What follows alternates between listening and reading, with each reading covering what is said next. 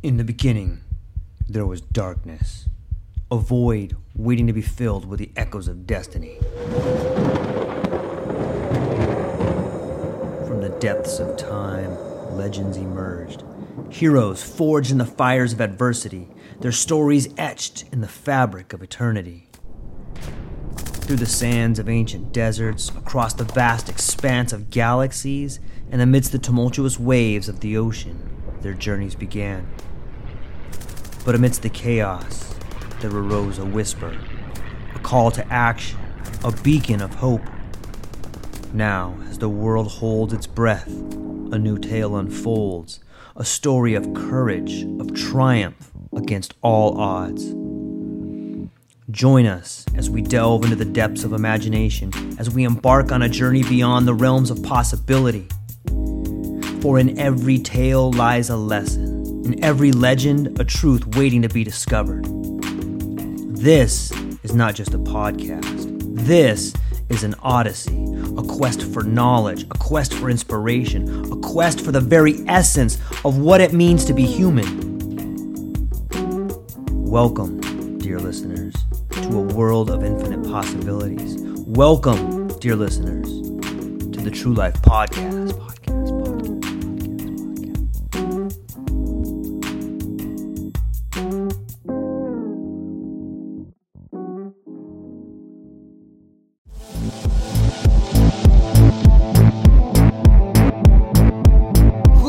Gentlemen, welcome back to the True Life Podcast. We are here with our good friend Benjamin George. That makes it George and George here on this Wednesday.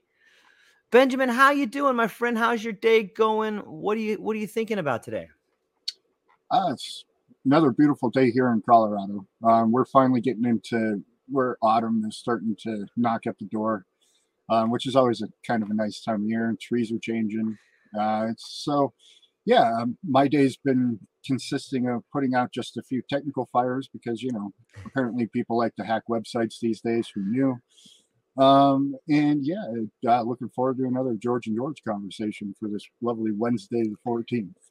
Nice. Yeah, it's interesting on the topic of hacking systems. My wife and my daughter were at a at the grocery store and they were in line and they were they had all their stuff. They had some ice cream and a slice of pizza and they get to the front door or the cashier and the whole system goes down. Like I guess the whole credit card system went down and you know, we don't she didn't have a debit card or anything. So uh they're like, "Oh no, what are we going to do?" And she goes, "You know, when I when I was younger, I used to work at the grocery store and what they would do is they just take one of those carbons and they they'd swipe your credit card like that so they had the number, but in today's Mhm. world, they don't they don't have those carbon they don't even have that old little machine anymore, you know? Well, they do still have them in some places in South America. There's a couple places where you're like, oh yeah, we can do a credit advancement, and they pull out this big old thing, set it on the counter, they start Yeah. ripping through the carbon paper, and you go, I haven't seen that in a while. Oh, and then you start to get a little questionable. You're like, yeah, I don't even know if that process still works. Are you guys sure about this? right? Yeah.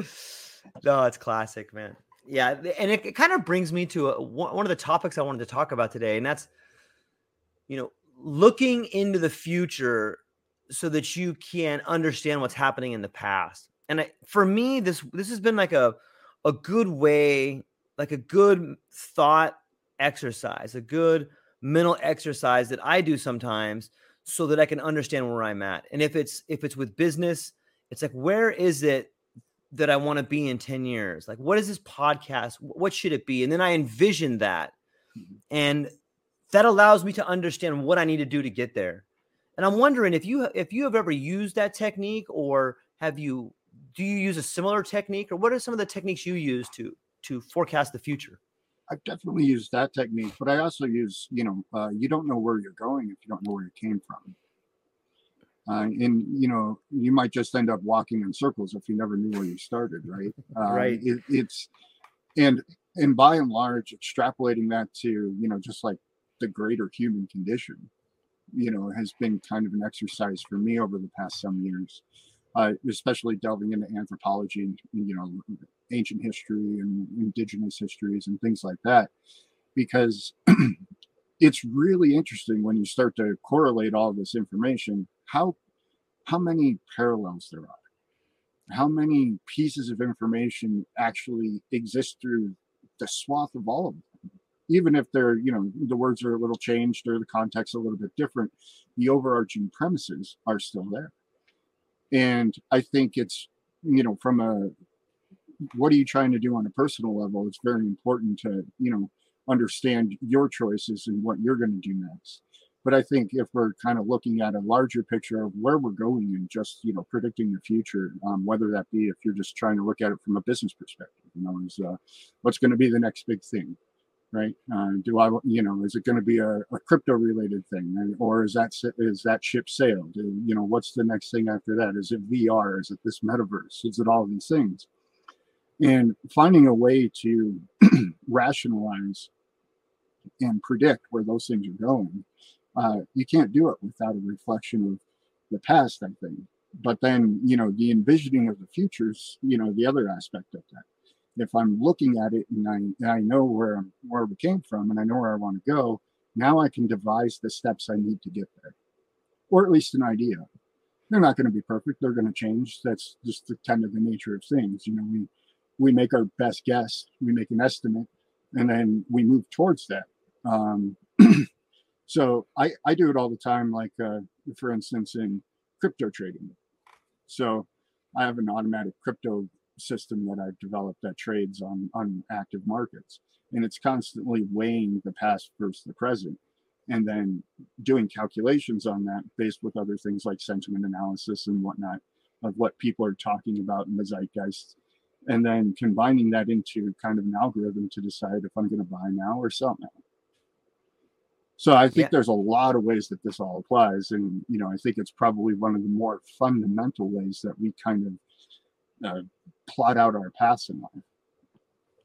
Yeah, on that topic, like what, where do you do you see? Do you think that maybe Bitcoin has kind of bottomed out right now, and we're seeing a rebound, or what? What what is your take on that on the Bitcoin maneuverability right now? Well, so when Bitcoin first came around, it really was acting as a hedge against um, what was happening in the greater.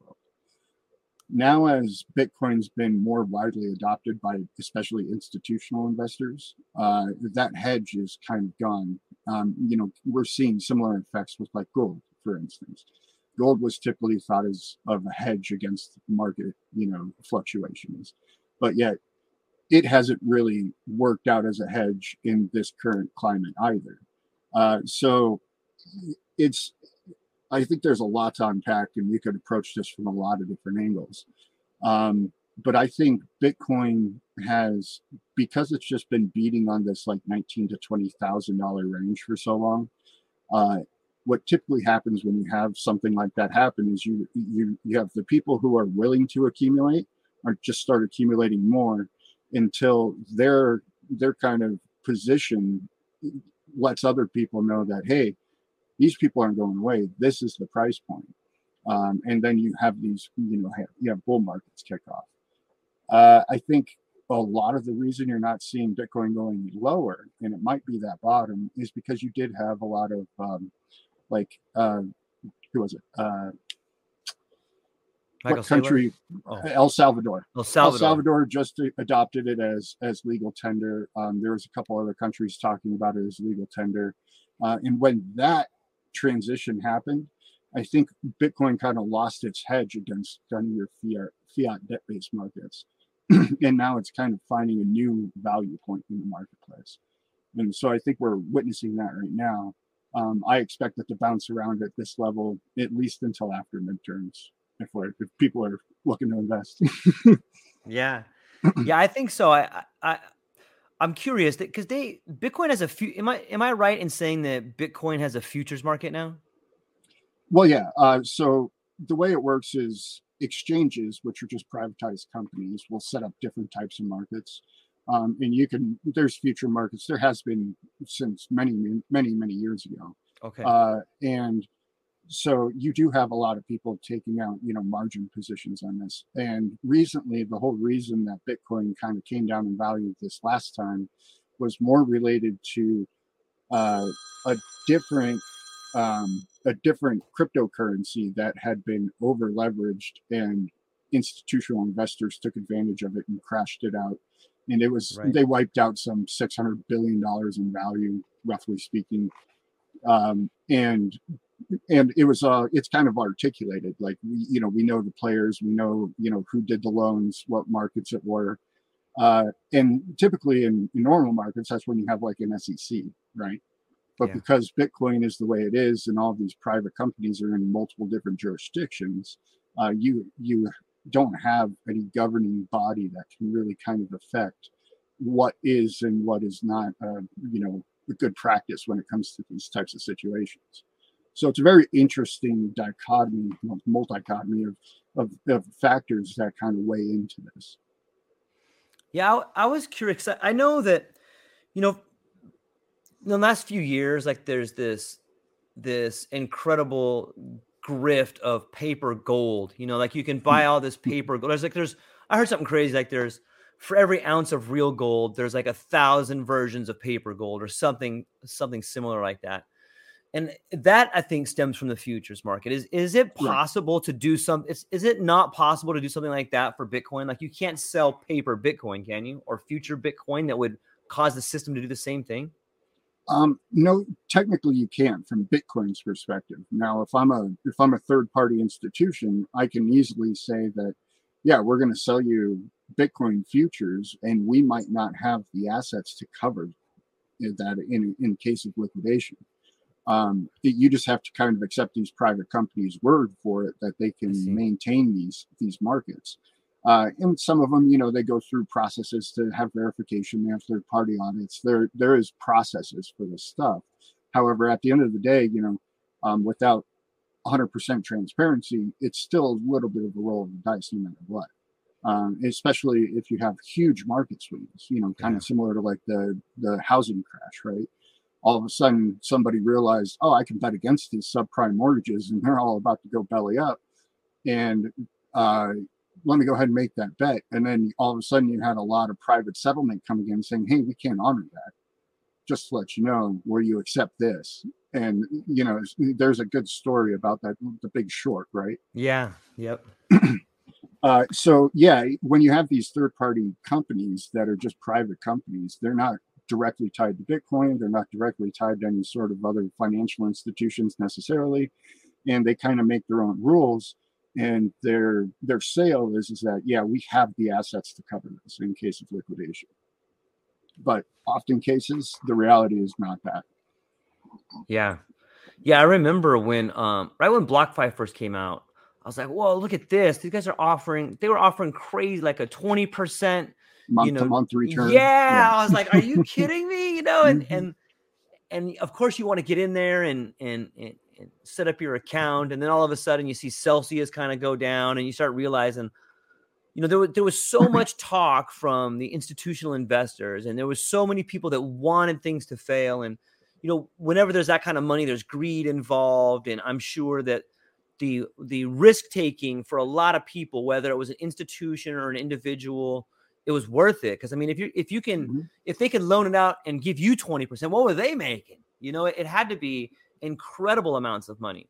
And it it brings me to this idea of, you know, it's it's fascinating to see the birth of something like that, to see the birth of Bitcoin, to know that we were there when that happened. It must have been similar to maybe after Bretton Woods when the dollar exploded, you know, and it's it's it's interesting. So I'm wondering if if we can if we can use our forecasting ideas, and this is just no one can really forecast the future, but we can pretend that we know some similar path. So if if we can if we can compare Bitcoin to the dollar, y- is it mm-hmm. possible that we see, let's say El Salvador, they've already taken it up. Let's say that Russia decides to start taking it for some sort of imports or exports, maybe India. Is it possible to see Bitcoin become the world reserve currency? Um, I mean, if, if all things were equal, I think yes. the reality of the situation is all things are not equal Mhm. um, because you have vested interest in this debt-based fiat system that is deep in all industry. Uh, so for fiat to lose its peg, kind of as you know, world currency, and then for crypto to be adopted, uh, means the liquidation of magnitudes of debt, right? Uh, and the people who own that debt are unlikely to let that come to fruition without putting up a fuss. Uh, so now, at the same time, you do have where settlements are now international with cryptocurrencies and they're becoming pretty instantaneous. You've had a couple cryptocurrencies kind of let's play the fiat game and the central banking system game like an XRP, which right. is say let let us be your settlement layer and we'll just you know we'll figure out all the details. You don't have to maintain the network. Uh, and then you have you know Bitcoin, which had no interest in being a part of all of that, and it's just kind of its own sovereign thing. Um, but because of that sovereignty, it's continuing to be adopted. Because at the end of the day, nobody, you know, even even Western Union or other remittance companies, like you know, you would go send something. A, you're paying an arm and leg, but B, there was always a chance that it could be seized, right? For whatever reason, yep. especially if you're moving money into a country that, you know, has a very authoritarian government and they're in control of that economic system like a Venezuela or something like that. You know, uh, moving money into Venezuela, you can't do it over those electric channels. They're going to take a huge chunk of that stuff. But you could do it over the, the digital channels, the blockchain channels, and you you know pay the maybe a buck in fees, and then you know you send that five hundred dollars and the person gets four hundred ninety nine. Um, there's great power and value in that. And I think that kind of is continuing to fuel the everyday person adoption of, of these types of systems. Um, now we're seeing where they're running into the head of, um, you know, nation states. And now all these nation states want a central bank digital currency. China has one started last June.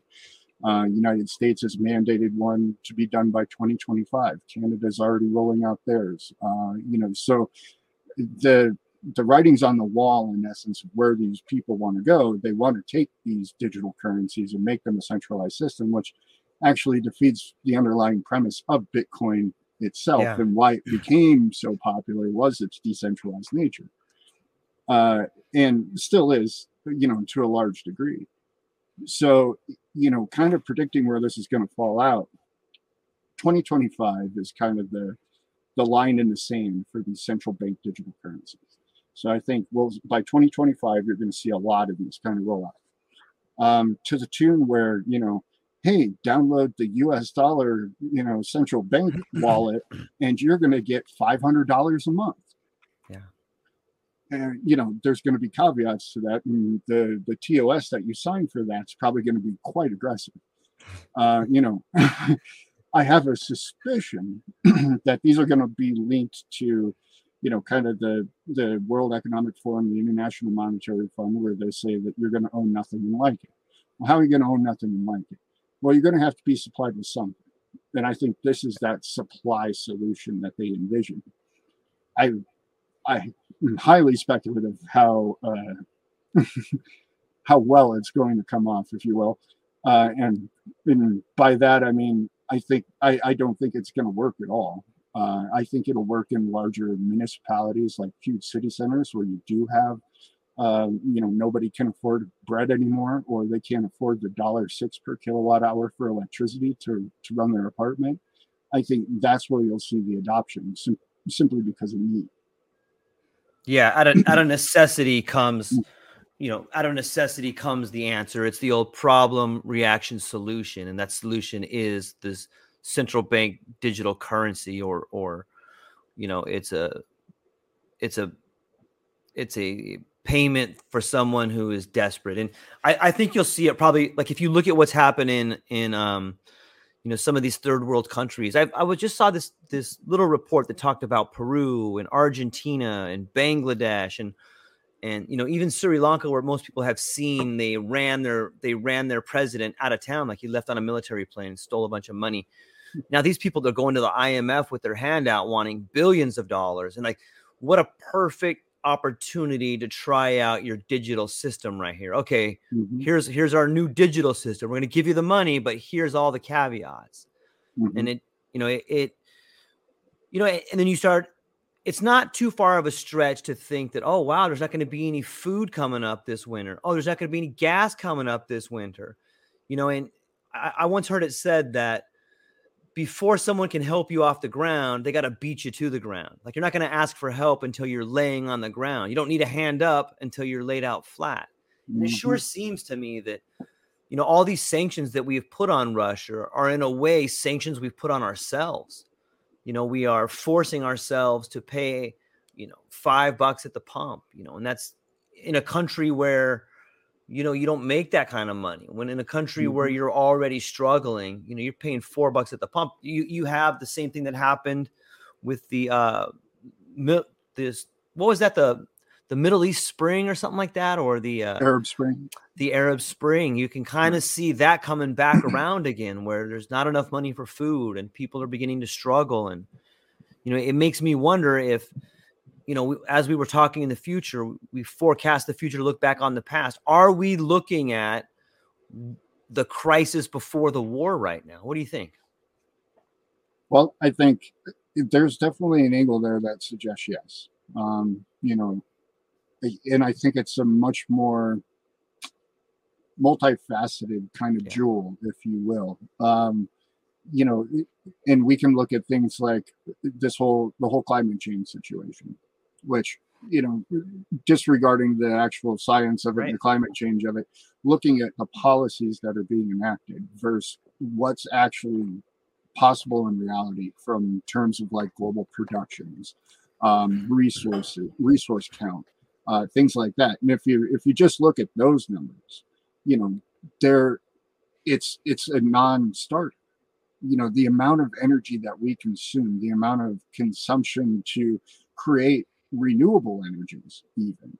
Um, all of these numbers are so you know you're talking 85% of the energy production has to be used for this in order to maintain the world that we're at.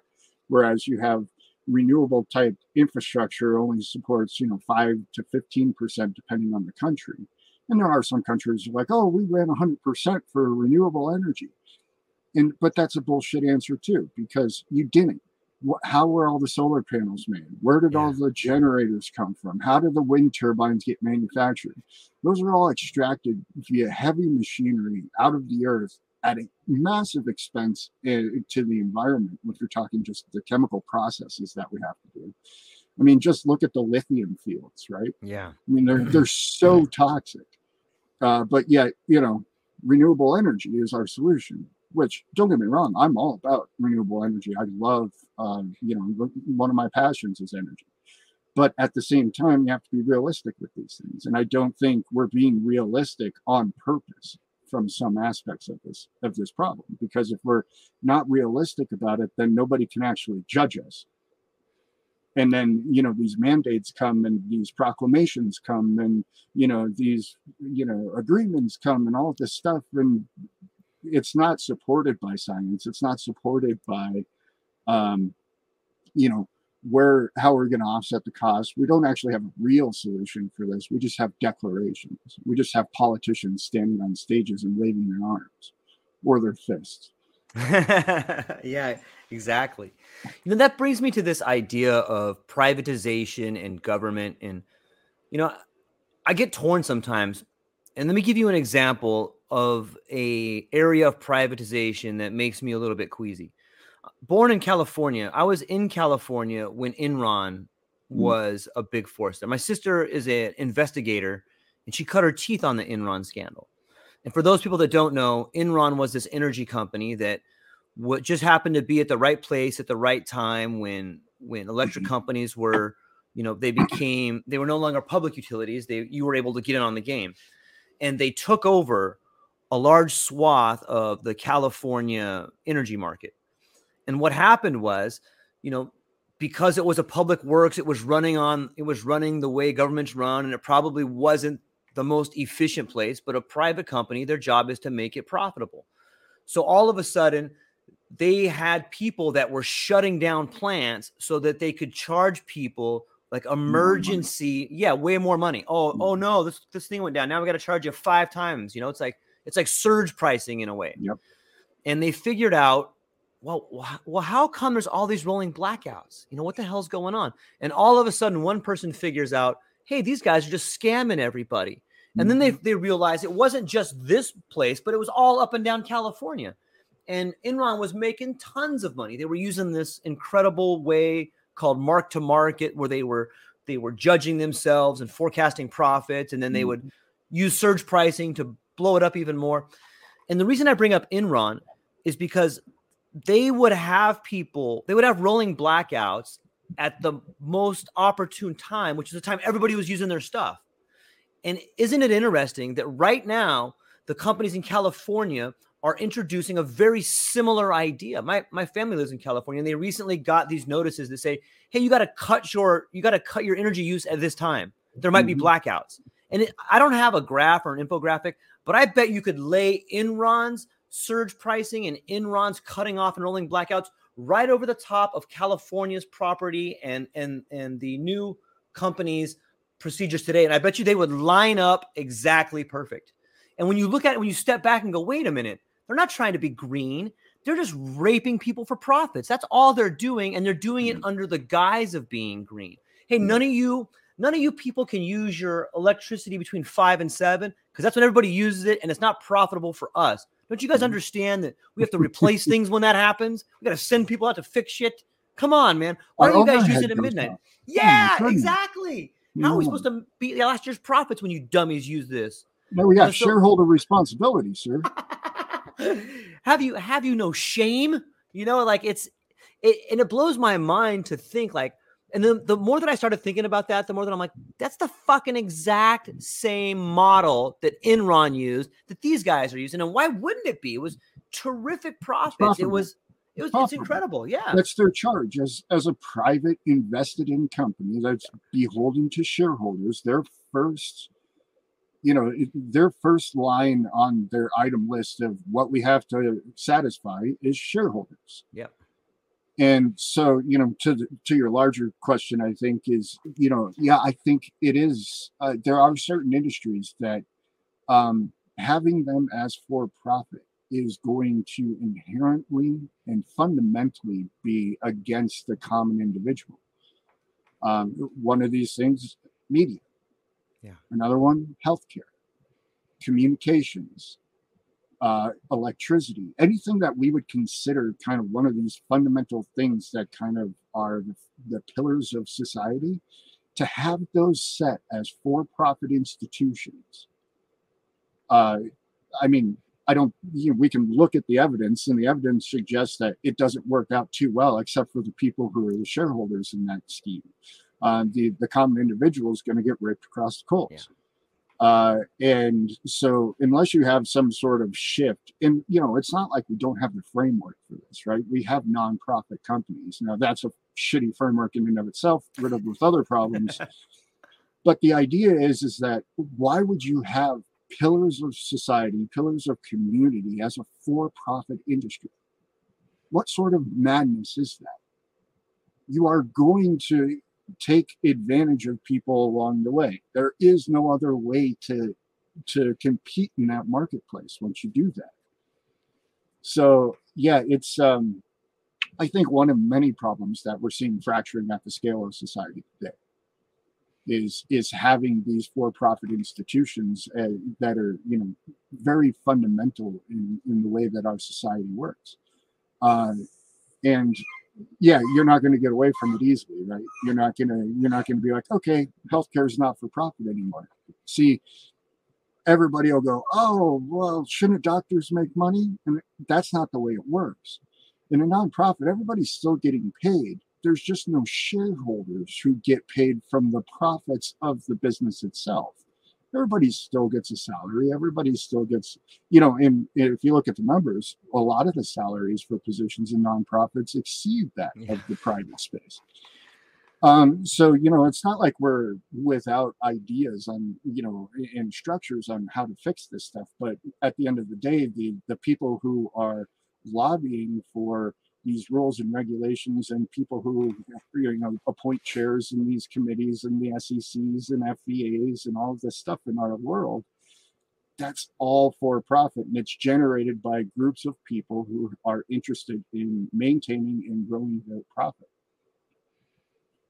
Yeah it it's fascinating me to think on some levels it seems that things could be fixed with you know i hate it seems to me that things could be a new a new sort of contract could be written up and things could be fixed but there's no will because the people that hold the power there's no incentive for them to do that. But if we just change the way we looked at healthcare like maybe people should be doctors could get paid on the people they save and are healthy. Like maybe that could be an incentive instead of you know the insurance model where you know you you apply to the insurance company and then they decide whether they're going to pay it out or not but i think by changing some of the incentives you could fundamentally change the health and well-being of a society absolutely and that was kind of you know back to bitcoin a little bit that was yeah. you know that was kind of the idea of that model you change the incentive structures so that mm-hmm. even the selfish players in the game are beholden to the other players in the game you know who might not be selfish but collectively have value or use case for that for for this service in this case. Uh, so you know those incentive structures do need to be real otherwise you know we already know where this is going.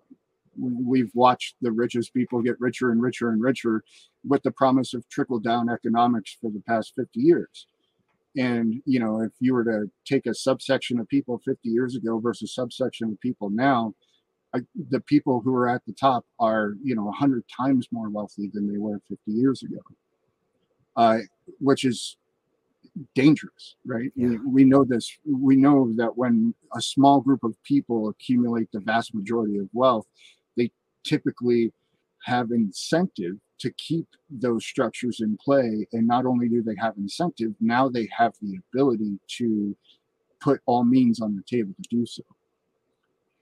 Yeah. And, it, yeah. Go ahead. It, I was just going to comment on the part of being dangerous. Like, you know, it, on some level, that concentration, when you concentrate anything too heavily somewhere, mm-hmm. it doesn't hold. You know, if it's if it's a or weight, becomes volatile, or it becomes volatile, yeah, and and you know whether it's a a chemical reaction that it explodes, or if it doesn't hold, it falls through the floor. And you could, I think that that's there's something to be said about that. Now, I was listening to a speech by Lyndon LaRouche, hmm. who recently died in 2019, and and he had, I guess this this guy had run for president eight times. He had been thrown in jail and his main message was the idea of a corporate slash ruling class of people that are that do nothing but speculate. And he he mm. gave this very elegant speech just about how look these people were in venice and then they moved over to europe and now they use the american military to just to speculate on entire countries just to go in speculate and extract all the resources using money that's not even theirs and the, he got back to this idea of of just this small group of people that are becoming richer and richer and richer. But the question is, how much longer can this group of people extract resources when when there's nothing left to extract? Or you know, when you look at if you're if you own everything, you look out your window and you're surrounded by a gutter. Like, what's the point? Well, I think they could continue to extract a lot. I mean, it, it, look what's coming down the pike. They want to individualize people's carbon content that's being added to the environment, which is ridiculous in many facets. But you know, they've estimated that that market's going to be a twenty trillion dollar market. Wow! That's why they're pushing for this, because if they can get everybody to download the app and be a part of this shenanigan uh, then they figure in the next, I think it was 20 to 30 years, they'll be able to extract $20 trillion of value from that marketplace alone. So, in terms of speculation, that's how these people think about these things. That's how they think about these markets. They, they, you know, it's not a, it's not a human aspect. There is no humanistic aspect to this. This is, oh, we're going to make billions and trillions of dollars. That's not in in that number. There's not a little attachment to every individual that that's going to impact. They don't think that way. If you thought that way, I think it becomes pretty quickly untenable to maintain that position unless you're just in, you know, 100% sociopath, which there are those too. right. Yeah, it's. I always think about. I had a conversation with our mutual friend Dan Hawk, who's a member of the First Nations, and uh, you know, we were talking about. He was telling a story that I had also read in a, a book called Black Elk Speaks about how you know when when the settlers came across you know manifest destiny and they were pushing some of the the indians into reservations they had come up with these contracts and they were like Mhm. look we're going to buy the land and some of the indigenous people are like you can't buy the can't land the the land land." yeah you can't buy Yeah. it and what i told dan was like this i think the same thing is happening now they're like we're going to buy the air you know we're going to buy the most abundant thing on the planet that nobody owns we're it's a blue ocean strategy we're Mhm. creating this whole new thing and we're going to own the air and then you have to pay us for it like on some level you have to admire the creative just the creative the, the, the balls on these guys you, like you do. I mean, you have to you have to give credit where credit's due. right right i'm going to mean, buy the air It's awesome, you know. And to that point, Nestle and water. yeah you remember? I, you know, it in the '80s, there was water everywhere. There was water Yeah. fountain everywhere. Nobody paid for bottled. There was no fucking such thing as bottled water. yeah Fast yeah forward to 2000, everybody's drinking bottled water. yeah and and Coca-Cola, Nestle, the parent companies of all these places are raping countrysides, yeah raping countrysides. Not even that, they make these insidious deals with governments that allow them to do this and then charge local people around for their encumbrance or their, you know, getting rid of their waste and all of these different things. And it, you know, uh, in terms of you know evil if you want to quantify it as uh, you know when you're which i would quantify as you know the removal of other people's freedoms uh these people are egregious in all of their actions with uh you know it, and it's similar to the hey you can buy the land oh you can Yeah. buy the water it's like no i'm pretty sure the water's right there yeah pretty sure I can go stick a straw in the water and drink the water. Oh Yep. no, we'll fine you for that. We Yep. own that water. I'm like, Yeah. I don't think you do. and, and even then- when they don't they they just have their security with them like this guy will Yeah. shoot you exactly. And then it becomes and then it becomes a show of force. It's like, Yeah. oh, you don't think we do? Though this guy with the gun says I do. How many guns do you have? yep Uh, and unfortunately, that is uh, fundamentally the conversation of the planet right now. Because, yeah, even though we try to have this permanent, proper civilization, you know, we at the end of the day, it's we're going to do this, and you can't tell us not to because we have guns, yep and that's not a way to run a civilization, in my opinion. yeah it's Right. is that the way it's always been run though It's a good question. I think it's probably pretty close to all, the way it's always been run. Um, you know, the, the saying "might is right" isn't replete around the world because it was, you know, a nursery rhyme. Uh, typically, the people with the best technology, the greatest might, you know, were able to conquer and did so without discretion, right? Um, we are at kind of a different day and age where you don't just have wanton marauding military campaigns everywhere but if you kind of stretch the picture out and look down you still do a little bit right you know we just don't call them military campaigns we call them peacekeeping efforts You Or know, we- corporations. corporations or you know uh, uh, service industries in some places right yeah So Yeah. yeah. has it always been that way? I you know, I think it probably has, at least for our recorded history. What do you think?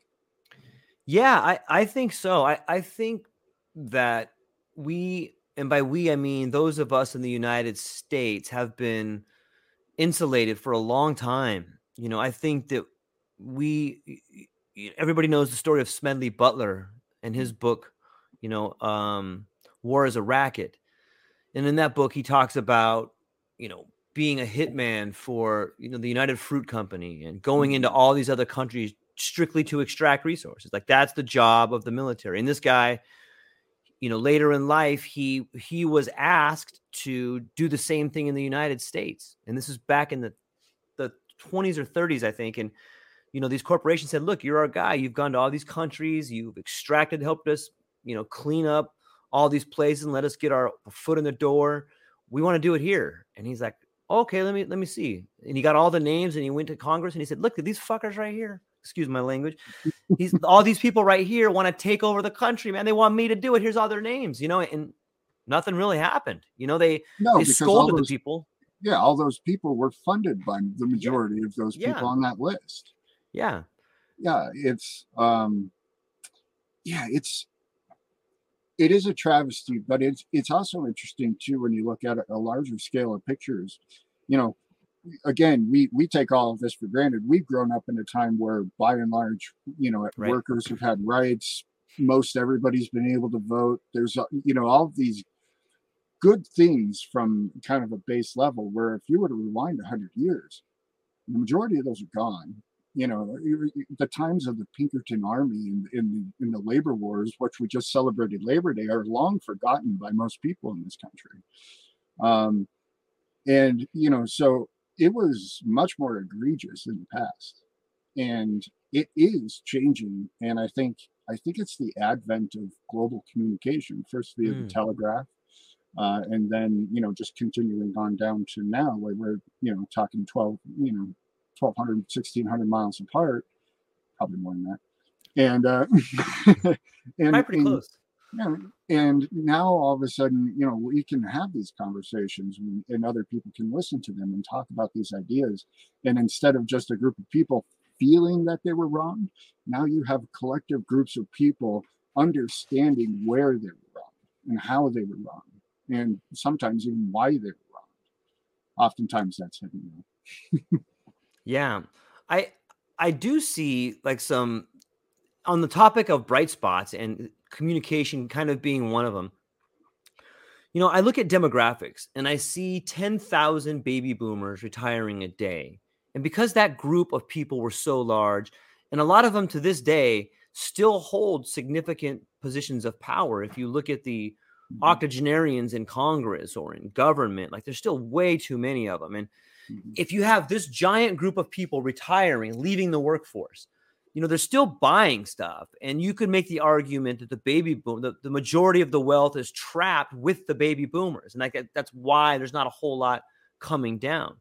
But on the Mm. bright spot of what I see is if if you just peel back the onion a little bit and you go, man, look at these jobs report. Looks like looks like the job market's pretty hot, even though the Federal Reserve is doing everything in their power to get people fired. To you know, they, in my opinion, the financial industry is just disgusted that their labor rates in the in the the the wages for labor are going up. That's a huge problem for them and profits and and whatnot. And maybe you could argue it's bad for the country, but I happen to think it's a good thing. And so, you know, what else is happening with with the labor market is because all these this big group of people are retiring there's not enough people to replace them and so that's why you're seeing wages going high. But on top of that there's some really big labor contracts coming up. Like look at the rail service right now. These guys have been fighting for a contract for three years they're getting ready to strike. Like that Mhm. is going to be a problem for people. That is going to continue to be a problem for inflation for food. But the way around that is to you know pay people a little bit more money. You know the same thing with ups like ups is getting ready to strike and the international brotherhood of teamsters has a mm. new irish guy in charge. Like eh, you mm. know and, and i listened to this guy. He's you know i read one of his quotes and i'll be damned if he doesn't sound like a young eugene debs. Hmm. he's talking about listen the teamsters and labor is a contact sport and i'm afraid that people in positions of authority that run corporate offices haven't been hit in a long time. And guess what? We're going to hit them harder than they've ever been hit in their life. You know dude, he's just banging out this crazy rhetoric and it's like oh you know as we move through the the circular path of history you know i do see the labor movement coming full scale i do Mhm. and, and, it, and it becomes like the, the door to the corporate world is an aging wooden door that's hasn't been oiled in a long time and people are knocking on that door and i i see it beginning to splinter and uh, that that could be Mhm. another reason why there's so much pressure right now on people for inflation is because they want people scared. They don't want people coming together to to fight the annals of power. They don't want people especially labor like labor has the ability to be the third party. Of republicans democrats and maybe why not a Well- labor party? It is in, in a few places right? Right of course. Yeah. Um yeah that's you know it's a really interesting point and i think it is kind of coming full circle, but you know the the other side of that circle is is that you're you might just move up the next notch Yeah. and you're going around again um you know we've oftentimes whenever these things happen the costs get offloaded to the end consumer right Yeah. so it's like oh we're gonna we're gonna mandate a $15 an hour minimum wage for all labor well guess what happens every every meal that you're going to have goes up two dollars. Uh, your price of gas goes up thirty five cents. Uh, you know everything that would be a commodity in your life is the price is going to increase because if they can, they will offset that to the consumer Right. every single time. Uh, at the same time, we do see a progression in all this, right? You know, we're not sitting in the same hovels uh, of 120 years ago. Uh, you know, you're not having nine kids to support a single home. Uh, you know, we, so we there is progress to this, uh, but I think in the larger picture, I think people really expect it changed. It has to all change now. When Yeah. in reality, I think this is a much slower process. Um, there's so much momentum in the system that to change its course just a little bit takes a monumental effort. And while that course over time extrapolated does actually move the needle, um, you know, how much time it takes to actually realize that shift is a different um, a different factor that's often not talked about. You know what? I can't help me try to understand this. So, when we look at the average inflation of the the Fed sets a two percent inflation goal. Mhm. So over ten years, and that's that is according to their numbers. Like let's just pretend that their numbers are accurate, and it's it's always two. So in ten years, your money is worth twenty percent less. In twenty years, it's worth forty percent less. So if you are making a wage, let, let's say you make a wage for a living and you know you're making 10 bucks an hour within 20 years you're you know you're making 5 bucks an hour Mhm. you know and but yet the price of house everything is going up your wage is going down but the price of everything is going up Mhm. how like how can people possibly how can the average person possibly make their way in the world with those two opposing forces Well, the reality of that situation is eventually they can't.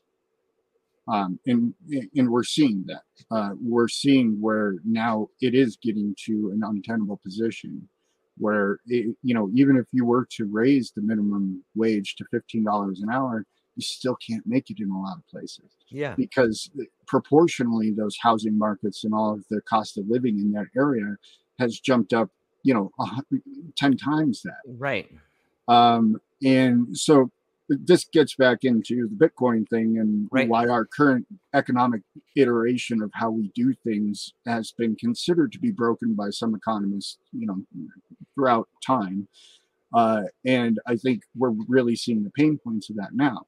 You know, another of these funny things is we're 30 trillion plus dollars in debt.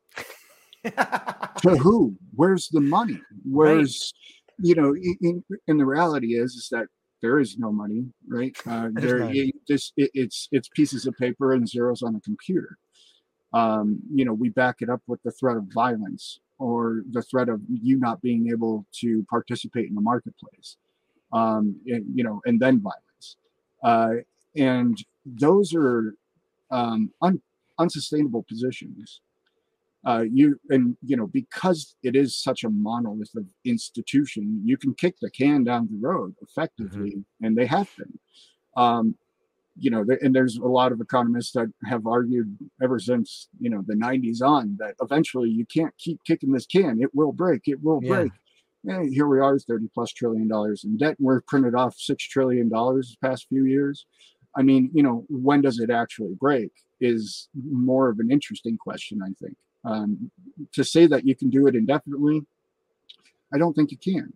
Uh, you know, I think we're already seeing the kind of uh, growing pains of that, or shrinking pains of it, if you will. You have the Sri Lankas, you have the, you know, the Netherlands, and while yes, these are tied to policies relating to green policy and climate and nitrogen use and all of this stuff, it that is a part of the economy. It's the part of the greater economy of what's happening in the world, where these situations are unsustainable and when they become unsustainable the solution is to take from the common individual to perpetuate the system.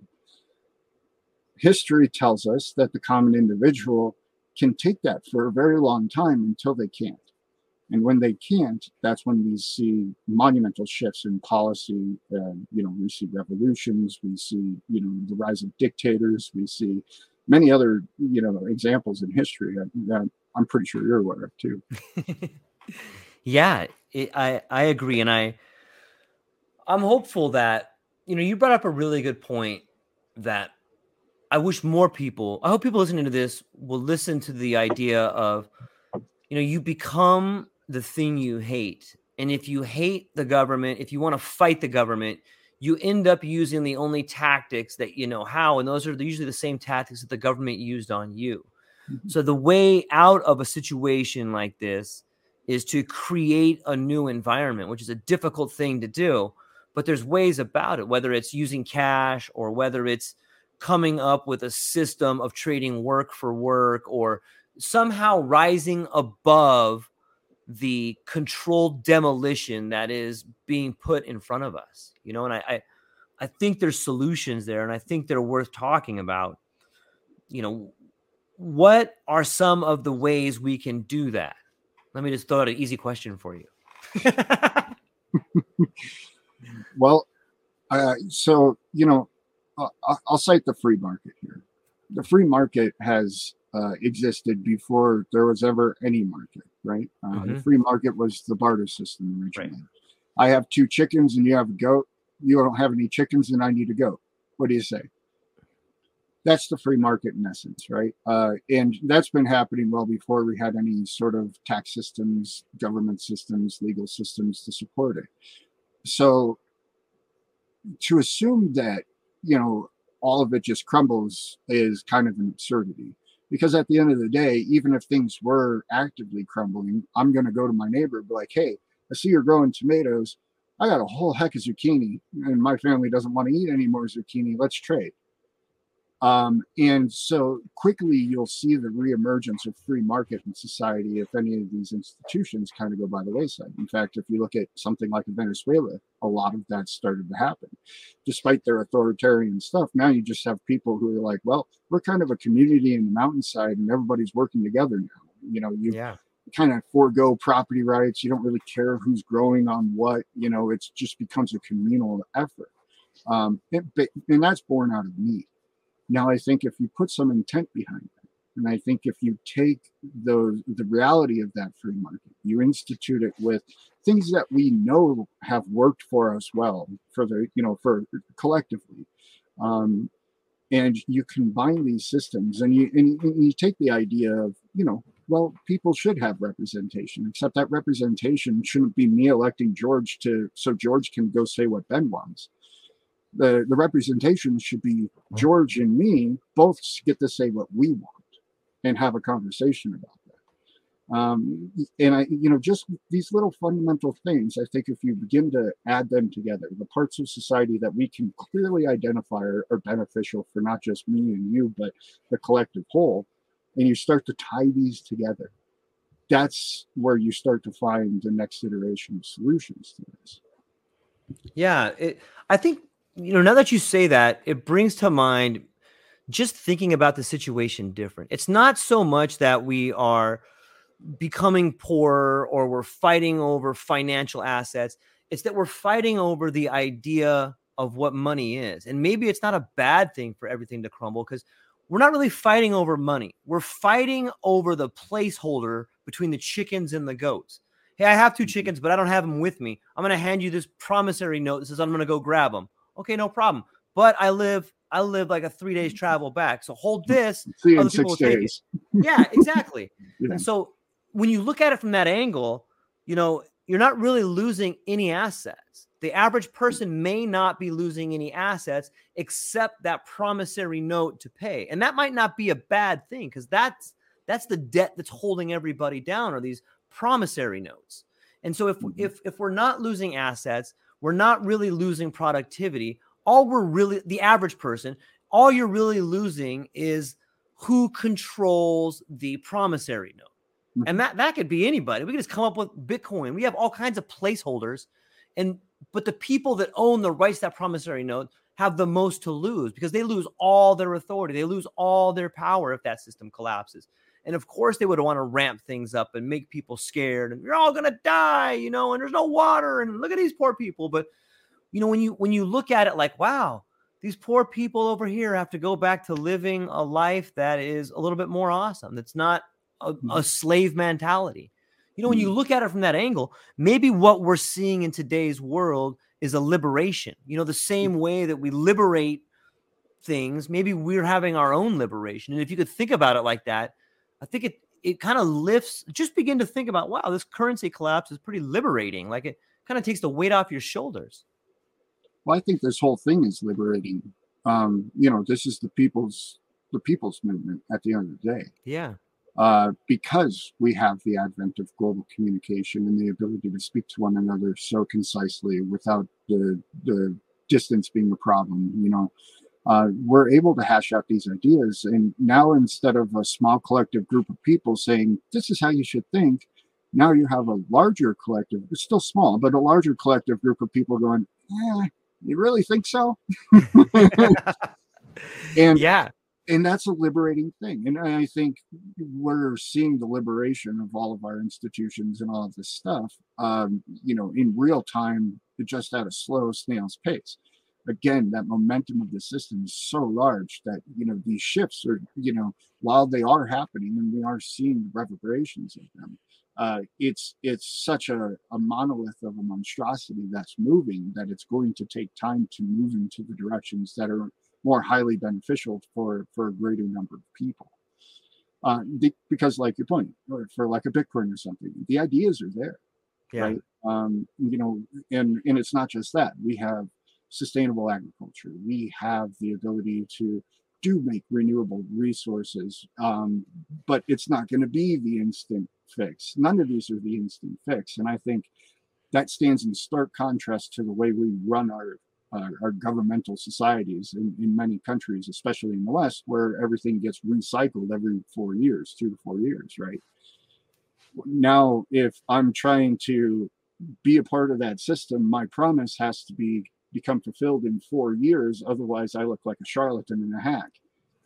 Whereas most all of these solutions are much longer term solutions than a four, eight, even you know, 20 year implementation you know it's going to take effort to move these move these needles in the right direction and we are seeing them at certain points but then at the same time you have the you have the counter to that which is all of the people who have accumulated wealth and power do not want to relinquish wealth and power.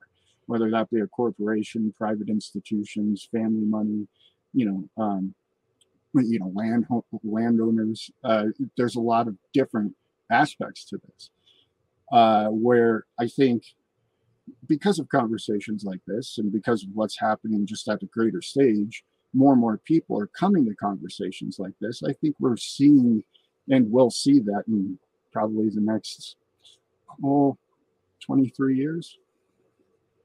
Yeah.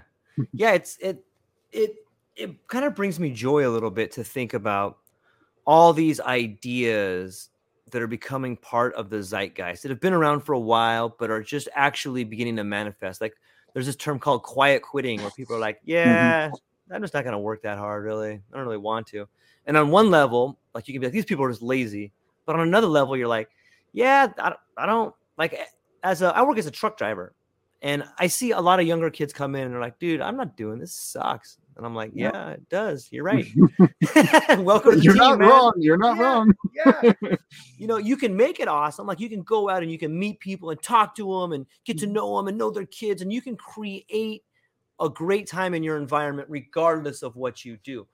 But people are right in that the amount of work that is people like my my uncle Bruce, he never called in sick. He's a generation of the 50s. He mm-hmm. worked for 35 years, never called in sick one day. Mm-hmm. You know, and when he started working, he was making a nickel an hour. Mm-hmm. And you know, you could say that in today's world, people don't have that same work ethic. But I don't think you could say that without bringing up the other side of the equation. And that other side of the equation is he got to play a major part in something and he was valued on top of being paid. He was part mm-hmm. of the infrastructure. His opinion mattered. He There's was no- valuable. There's no loyalty on the other side. either. There's no loyalty on the other side. So if you have no loyalty from this institution, why would you the, the employees of any corporation are a direct reflection of the leadership of that corporation.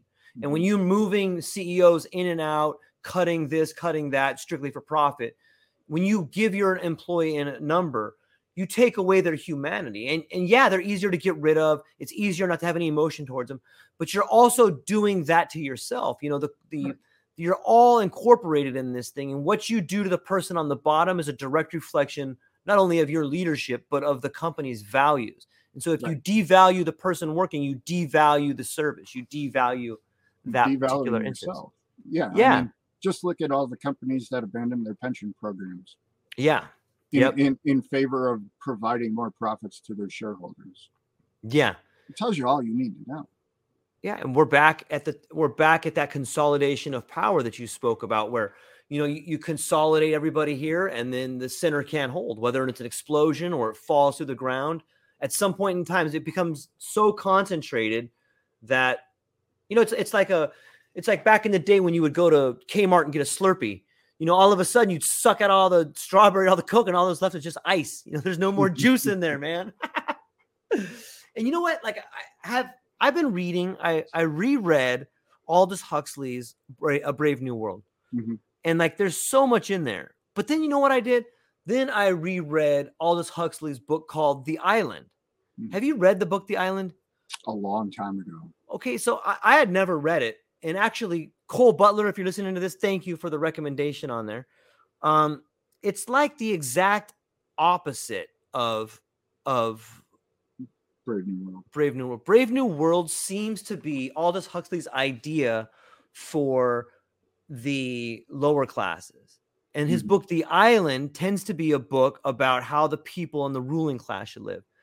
And you can imagine my joy when he started talking about the use of magic mushrooms throughout society. I was like, are you kidding me? And he talks about giving magic mushrooms to kids at the age of 12 and he talks about all these rituals and like you know it's it's like oh yeah i would much rather be part of that class than this class down here you know and it hate him or love him the guy was a genius man the guy wrote just the the the the techniques he used to write and the structures that he used like it- it's beautifully written and the ideas are really well put out there.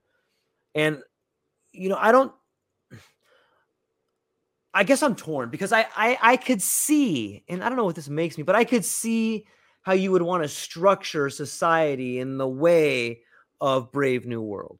And you can say that genetic engineering and you can say that you know the brain chip and all this idea of the singularity is really moving us towards brave new world but i don't I, I think that you could also have a parallel structure, the Terra Libre project, that could be structured somewhat like the island. And you know what? I'm, I, I'll send you a copy of that book. I might have a, a free one, and I think it. I think it would help give you some ideas, or that could be incorporated into that. Like, there's some really cool stuff in there. But yeah, I thought that was weird. No one ever talks about the island. We always talk about Brave New World. Maybe we should talk more about the island instead of Brave New World.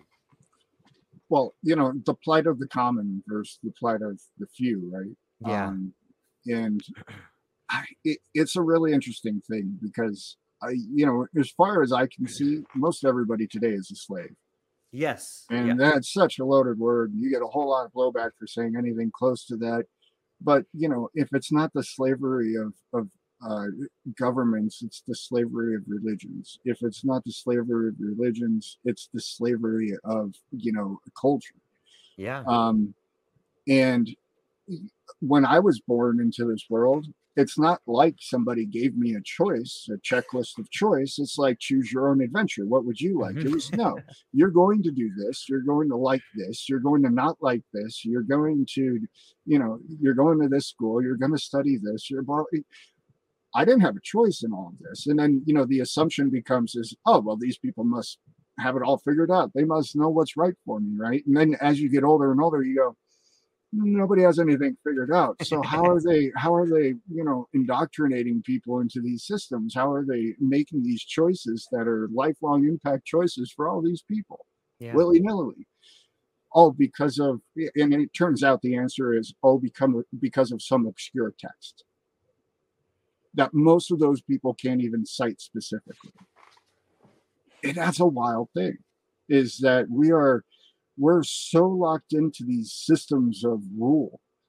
Uh, and most of the people, even the people who are doing the ruling, can't even articulate why that is. Uh, and I think that's an important kind of question for people to kind of ask themselves. Not, you know, is is who rules me? You know, who am I a subject of? You know, the queen just died, right? Yeah. Uh, and and now you have a new king being proclaimed, and a lot of people are asking themselves these questions. We're like, my king? Hmm, that's an interesting thing. I never really thought about that before. I don't yeah. know if I want a king. Yeah. Did you see the girl? There, there were people in Britain that were holding signs that were like, "I think the monarchy is a bad thing." They got put in jail. Yeah. You know. It, yeah. And, and you started thinking about that, and you started thinking about how fast this transition's happening. Like, maybe that's the purpose of a quick transition is they don't want people thinking about the government in which they're ruled by you know well, what yeah. if you look at a map of the territory owned by the united kingdom it's that they own 20% of the earth like that's a hmm. lot of land that these people own and they're absentee landlords like you know start thinking about that like yeah you know what? What the hell do these people even do? Why, why do we need them? Like you don't. Mm-hmm. you don't need them. And you know another thing that adds on to this is this idea maybe you can come with the term false scarcity. There's not mm-hmm. it shouldn't be false. It's like a, a a manufactured scarcity. a manufactured scarcity.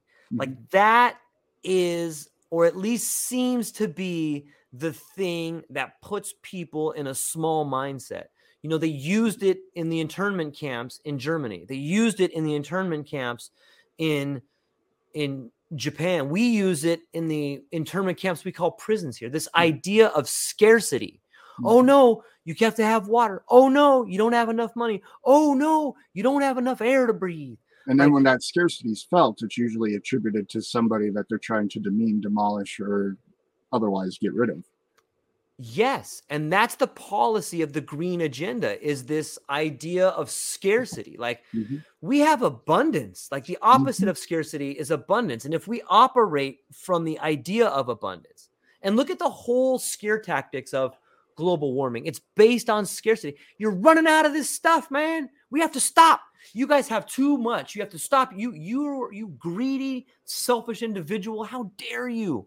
And I think that mm-hmm. it takes us to this idea of mental slavery, scarcity, mental slavery. And I'll even try to tie it back to the Promethean flame. Like every single one of us, every single one of us have this flame that burns inside of us. And it's this thing called creativity. And I know because only recently have I began to feel the flame burn inside me. This I this flame of creativity. Yes, you can. I think Barack Obama said it beautiful. Yes, mm. you can. You can start something. You can become a better you. You can inspire people around you. You can lift up your family from poverty. Yes, you can. But think about how scary that is to people in positions of authority who cannot do it, who have ruled by decree, who have mm. been given the crown and the idea that they're rulers and they're better and they're smarter. No, they're not. They have just been given everything and you as an individual on the lowest level have something that burns inside of you this promethean flame of creativity and you can build it man you are smarter than you have ever thought possible you can build up something that is so incredible if you just begin the journey with one step and i think that that is what people in positions of authority are afraid of because that's an uprising that's a revolution and it's a revolution of one like a forest fire that spreads to the next tree and the next tree. Pretty soon it becomes an unstoppable flame that can burn down anything. And that is what scarcity is meant to stop. That is right. what scarcity is meant to quench. Absolutely. Because there's also a realization on the other side of that coin is that, oh, I do know how this works and I do know I abused it. Yes. Yes. So once other people realize how deplorable I've been, what sort of travesties I've been involved in, what sort of uprisings I was complicit with, or you know what I just signed off on because I got a couple bucks. Yeah. They're not going to look at me favorably. You know those those people. Mean, arguably, those people they are incapable of looking into the black mirror. Those are the people I'd love to take on a wild mushroom trip because you're that that that's going to be that's going to be one. You know they're going to see all of those things reflected back at them. Now those people would be the last people to sign up for it because they are at some level aware of their transgressions against their fellow human. Do you think that that is why so many people in positions of authority have children that just grow up to be absolute messes, you know. And, and I'm not, I don't, I don't say that with Schadenfreude or like, I don't, I say that from a sad note. Like, so many people in positions of authority, children end up committing suicide or or a trust being, fund kid. Yeah, yeah. It's yeah. because the the parents have compromised so much of their values. The parents have compromised everything in life that matters, mm. including their children. Mm-hmm. Like that they're they're so willing to or they have such of this complex of like i must show everyone how great i am. I must have the most wealth in the world. I must buy this island. And in doing so they have given up everything in their life that matters. You know i, I we have larry ellison that lives over here. He just bought lanai. And i was yeah reading, i heard about that. Yeah and and you know it's on some level I, okay on some level i can't imagine what it's like to have that much like the guy's got an aircraft carrier that he parks mm-hmm. over here, like on on Oahu. Sometimes you're like, dude, mm-hmm. one person owns that boat, and on some mm-hmm. level, you can't help but be like enamored by it. Like, wow, what well, it's a, a marvel of, of wealth. It's a uh, marvel Without of engineering technology, right? Yeah. yeah.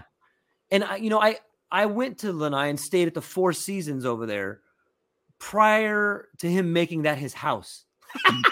the guy bought the Four Seasons and lives in it. You know, and, and on some level, you're like, wow, it's so crazy. But the story I read talks about Larry Ellison's, he's got a number system and he numbers people. Like if you're a five, you can't look at them. If you're a four, you can make eye contact, but not for more than a few seconds. And he's got this crazy number system. And, you know, like his son is like a, a two where you can talk to him, but not about anything important. And so, like, I just like, what does it take? Like, first off, that's a pretty crazy system, but what does it take for you to have to come up with a system like that where people can and can't even talk to you. Is that because you're a deplorable piece of shit? Yeah, dude. I'm you sorry. Are. There's, there's, yeah, we can, we can articulate the process of the system, but you're a deplorable piece of shit at the end of the day. you and are. I'll, man. I'll, I'll take, I'll take any one of those fuckers on stage anytime live. Let's go. yeah, you know, and and I, I see it here. Like, do you think at some point in time, whether it's Mark Zuckerberg or Larry Ellison, at some point in time, do those guys ever just step back and be like? Wow, I have so much, but I've caused so much chaos or I have caused so much heartache. Is there ever a moment where those people look at themselves and go, what the fuck am I doing? Oh, I'm sure. I, I, I would attest that those people probably lack any sort of true happiness and joy in their lives. Um, mostly because you can't get to those positions without taking advantage of a grand number of people. Yeah. And, or, and, and, and even unwillingly, but much more so willingly. You don't get into those positions without willingly taking advantage of people. Or, you know, even if that's, you know, uh, just the fact that you had kids and you decided that you weren't going to spend time with them today because this big deal that you needed to go close type idea. All of those things add up into that process. And that, that willing acknowledgement of, I've decided to trade my humanity for profit I think probably keeps a good chunk of them up at night when they're not uh, drugged out in whatever con- cocktail of concoction that they're taking to fall asleep and maintain their their station in life. Uh, but if you look at them, when you look, when you watch them on stage, these don't look like happy people. You yeah. look at a guy like an Elon Musk, he's got nine kids with X amount of different women. He never looks happy. He always looks slightly confused and confuddled, but you know, he's willing to throw a, a rave at 4 a.m. at his factory, knowing that you know what sort of harm that causes to the people that work for him and the, the consequences of such things. You know, and don't get me wrong, I'm on I love what he does in the technological space. Like SpaceX is awesome. Privatized yeah. placement, really cool stuff at the end of the day, there's no admiration there. The admiration is for the human ingenuity, the, the technological iteration that it took to get there, not the dude. And I think they probably know that at the end of the day, too. When they look in the mirror, it's like, I'm not that dude. Because most of them aren't either. You know, that's just a facade to begin with. And then you layer on everything else. I would I would argue most of those people do not find great happiness in life. Yeah, I saw this doc like on a similar note. I saw this documentary. I forgot what it was, but they were interviewing this guy, and he was from, I think he was from either Connecticut or New Jersey, and, and I don't know what he did, but he was really wealthy. And in this documentary, they they were asking him like, what is some of the things that keep you up at night? And like I'll never forget about it because he was he was so honest. He goes, you know, it's a very uncomfortable feeling to know that my kids will never reach the level of success that I've reached. They'll never they'll never be able to do it. You know, and I was like, Ouch. Oh, wow, oh, like that's that's like it just blew like, and he said it like in this con, you know, you could tell that the guy that kept him up at night, like it was like this rare show of consciousness and you know, yeah, and and how far off the path one can can get. Yeah, and he's just like, you know, I my kids will never reach the level of success that I had. And th- there was this the, the sound of loneliness in his words. Mm-hmm. Yeah, all of it. And like I, I've stopped it and played it back like five times, and I was like, hmm. wow, like like that's every parent's dream is to think that hey, I can push my kid up one more level, or you know what, I hope that they achieve happiness in their life, or I hope that they achieve this thing. And, and here's this guy like they'll never do it. I was well, like, I, wow. I think there's a key word in there too. He said success, right? Yes, this now, level of success. Right. What how do you measure success? What's well, what's success to you, George? That's a great question. I, I think success to me is being able to look at yourself in the mirror and know that you are happy with the person you've become and that you have made the world better and that you you can have a fuck as i'm saying it there's no reason why these people couldn't say the same thing you know? Mm-hmm. You know I, but that that's success to me. My success to me is finding the beauty in life even when my life seems hectic. Now that's seeing, a different answer entirely. Okay. Yeah. Right. Right. You you change that was those are dichotomically different answers I, I I don't I'm having a difficult time with with that. And maybe that's why I am where I am. Well, no, I think if if you and the reason I asked is because if you if you go off and post something on LinkedIn, what is success? You're going to get as many answers as you get replies. Mm. Uh, and you know, you could take the Merriam-Webster's definition of success, and, and, you know, or you could you try to articulate it yourself. But yeah the reality is, is success is a very independent and personal yeah. thing. And you know uh, and it's going to be a reflection of of the values that we that we hold.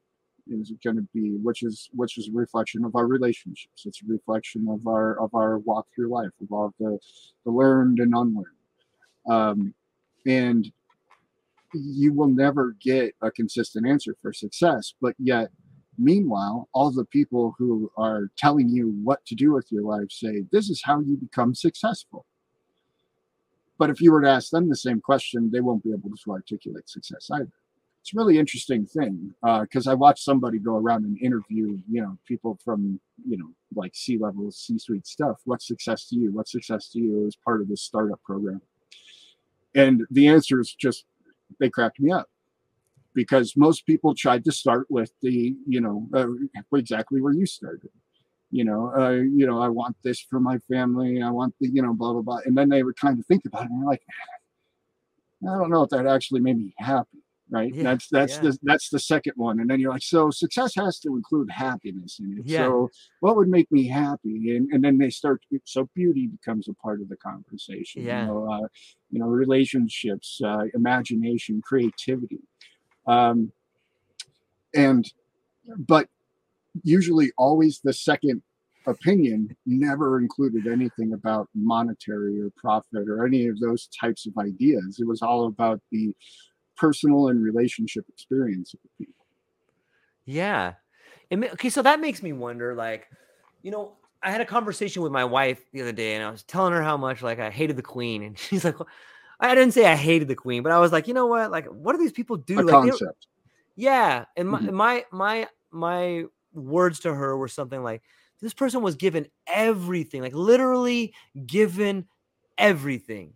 And what when they look, yeah, and then when I look back at the accomplishments that people were saying, is like, well, they were the longest. She was the longest living monarch and she was one of the richest monarchs. And on top of that, her face on the most money. And like mm-hmm. it, it, just made me so disgusted mm-hmm.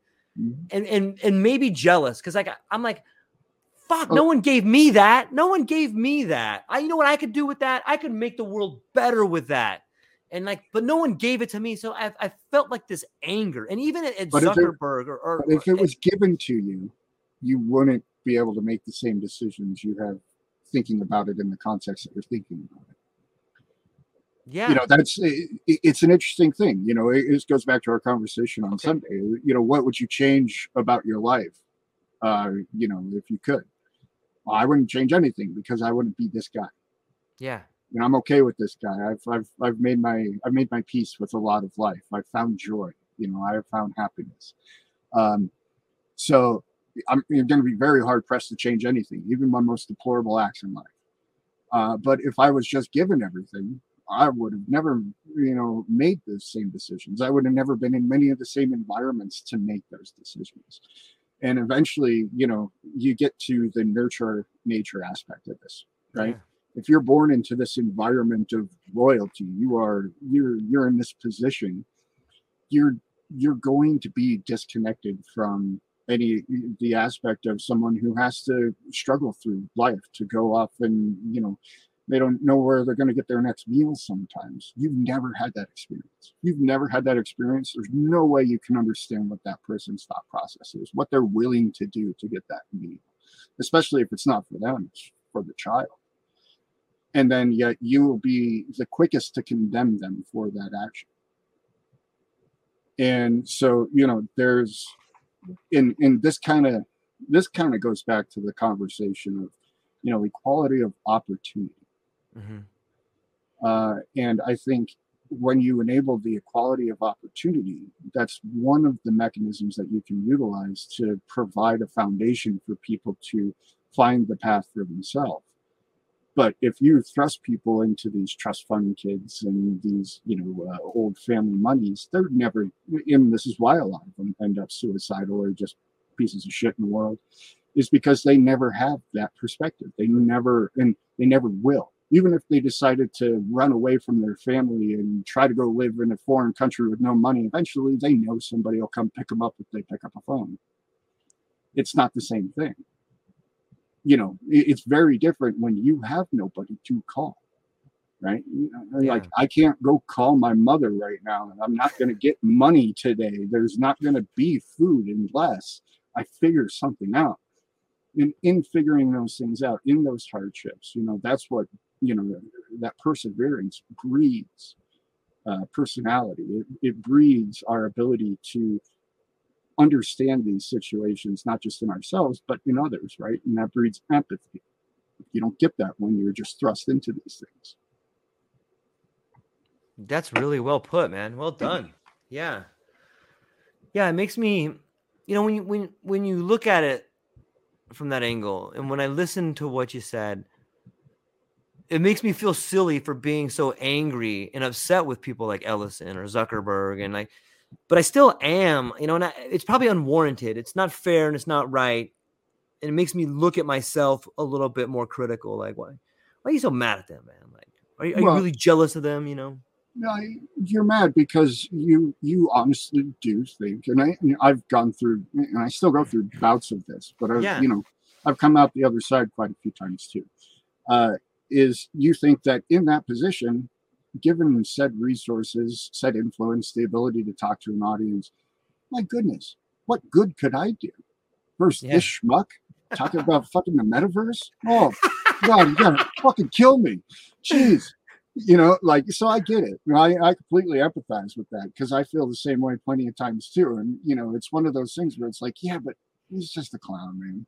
And you know what, too? Like on, on some level, I can't help but think, well, they're there and you're not, so they're better than you, and that, and that There's part nothing- that's bothers not me. True. That's not true at all. Why not? That's, Why is that not true? Um, you know, circumstance is something that you can't uh, factor into that equation. Uh, you didn't you didn't have uh, Alphabet Agency come supply you hundreds of thousands of dollars in funding money to develop this app that was already developed. Right. you can't replicate that, right? So it, you know to to put yourself in comparison to that is a silly endeavor. Comparing at the end of the day. Yeah.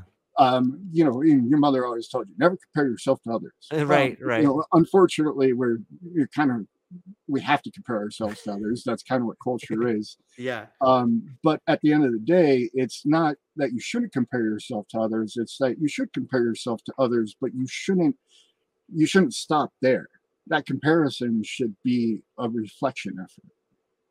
That Right. comparison should be, you know, well, in this case, why do I feel angry? And you know what? If you're really honest with yourself, because I've been really honest with myself Yeah. a couple times, it's because I was lazy and I didn't I didn't work as hard as I should have in this instance. And I know it, and it still bugs me. And I think if I did, I could have done this. And Right. you blow up this situation in your head where it's this fanciful thing, and then you're like, fuck that guy. yeah. But it, but it is. It's it's a reflective process. And I think the more we are reflective about that and honest with ourselves about that process, you know, you gain the ability to move beyond it. And when you move beyond these things, I think that starts to begin the recipe for happiness and joy in life. Yeah, I, I think that the ultimate end point of that self reflection is, well, I'm here and I like where I am, you know. So, Mhm. But it's it's really I think it's important to go through that what we just went through right there, and, and I know I do it to myself quite a bit sometimes, and it takes days sometimes, you know, like. And sometimes it can be a dark spot, man. Sometimes I do get angry and I get sad, and you know, I, I got to pull myself out of there. And that's usually where like the, the giant mushroom trip comes in. And it's like, okay, come here, dummy. Yeah, good job. You thought about all that. Now let me show you this other side of it. Mhm. But it's important to, to go through those ideas. Why do I feel this way? Why is that not fair? Why is that fair? Or what could I do that was different? And those are really, I think that's part of growing, right? Like, Yeah. is is confronting these ideas, confronting these feelings of inadequacy, and coming through the other side and saying, okay, well, now I'm here. Now, what are you going to do? You thought about all this. You're here. Here's where you're at. Here's what you have. Now, what are you going to do? And it's what you do from that jumping point forward that defines who you can be or what you can be. And it's, I- think that's part of the reward you get is by asking yourself the hard questions. I think you know we find the path to enlightenment through reflection, Yeah. and we maintain our ability to see the path through that same reflection. And that's the problem that, that Narcissus had, right? when he saw his reflection, he just loved it. I'm going to stay right here. Awesome. Look at that handsome devil down there in that water. he could do no wrong. Yeah, it's interesting how the idea of myth can, you know, help steer us in a direction that is beneficial to ourselves and our community. And Well, I think in a way that that that's what myth kind of underlies is the things that get exemplified into that zeitgeist of Mhm. mythos throughout antiquity are, you know, they're they're metaphors for life. They're Yeah. they're the you know the hardships of the world at the time reflected in a story. yeah, they're the they're the hardships of all time. You know, that sometimes as those myths, Mhm. yeah, there we're we're really no different. You know, we're really no different from a psychological point today than we were, you know, thousand years ago. We still have these. You can still read Timaeus today and be like, "Oh man, I never thought about it like that," you know, and Mhm. there's still so much information in there that we can mine or you know you can still go to the allegory of the cave and find out that mm. you are the one seeing illusions you know and you're still in chains or maybe you've mm-hmm. escaped the cave but you haven't gone back in to tell your friends about it yet you know, Well said. yeah it's it's fascinating to think about.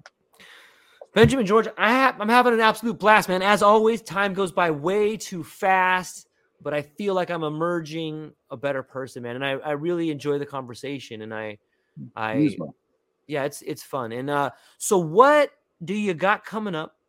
What where can people find you and what are you excited about? Uh, BenjaminCGeorge.com for everything. I have actually started recording some monologues, George. So oh. podcast is coming. Uh, when, when, are you going to book me on the? When, when can I come on? Uh, so end of the month is still my target date. I'm just trying to build okay. some content pipeline, right? Um, but I will actually be. I'm gonna uh, read every chapter of the book and release them as their own individual episodes. So the book nice. will eventually be free for everybody in audio format. Because um, I wrote the thing not to make money, but to share the information. Uh, so I'm happy for that. I'm look, really looking forward to that. Uh, and the Terra Libre um, Terra Libre project will have a whole lot of new stuff dropping probably at the end of this week, actually. So things move slowly but surely. Yeah, absolutely, man. It's it's a beautiful process, and I enjoy getting to be a small part of it and watch it and and see it manifest into the world and see it released into the world. So I'm I'm super excited for you and the project and our conversation. So I will be back tomorrow with our friend Ranga.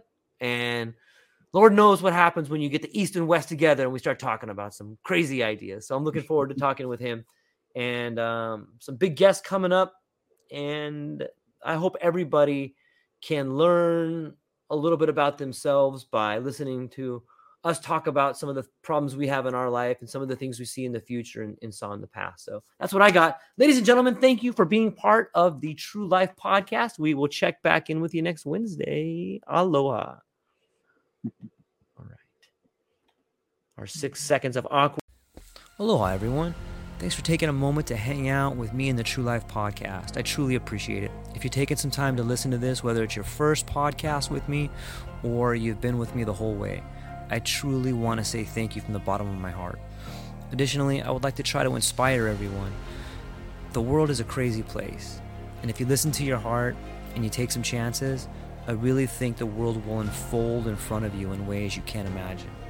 I've been doing the podcast for about five years. Last year, I decided to take the plunge. Well, circumstances dictated that I took the plunge, and I did. I've begun working on the podcast full time for almost a year now and it's been so rewarding to me that I just want to try and inspire other people. If you have a dream, if you have a vision, follow the voice in your heart, listen to the song on the wind, and embrace the challenge. I think you're strong enough, you're smart enough, and you're good enough to make your dreams come true, but you have to believe in them.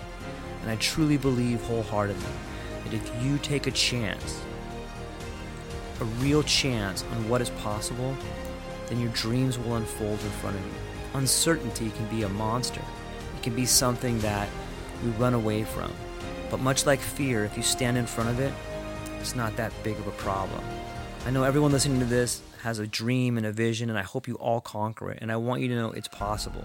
Take baby steps and move towards it, and you will get closer to it. Your relationships will be better, your life will be better, and you know what? You deserve it. You're an amazing person. If you get a moment, Go down to the show notes. If you can, support the show. Thank you so much for being here. Now let's get to it.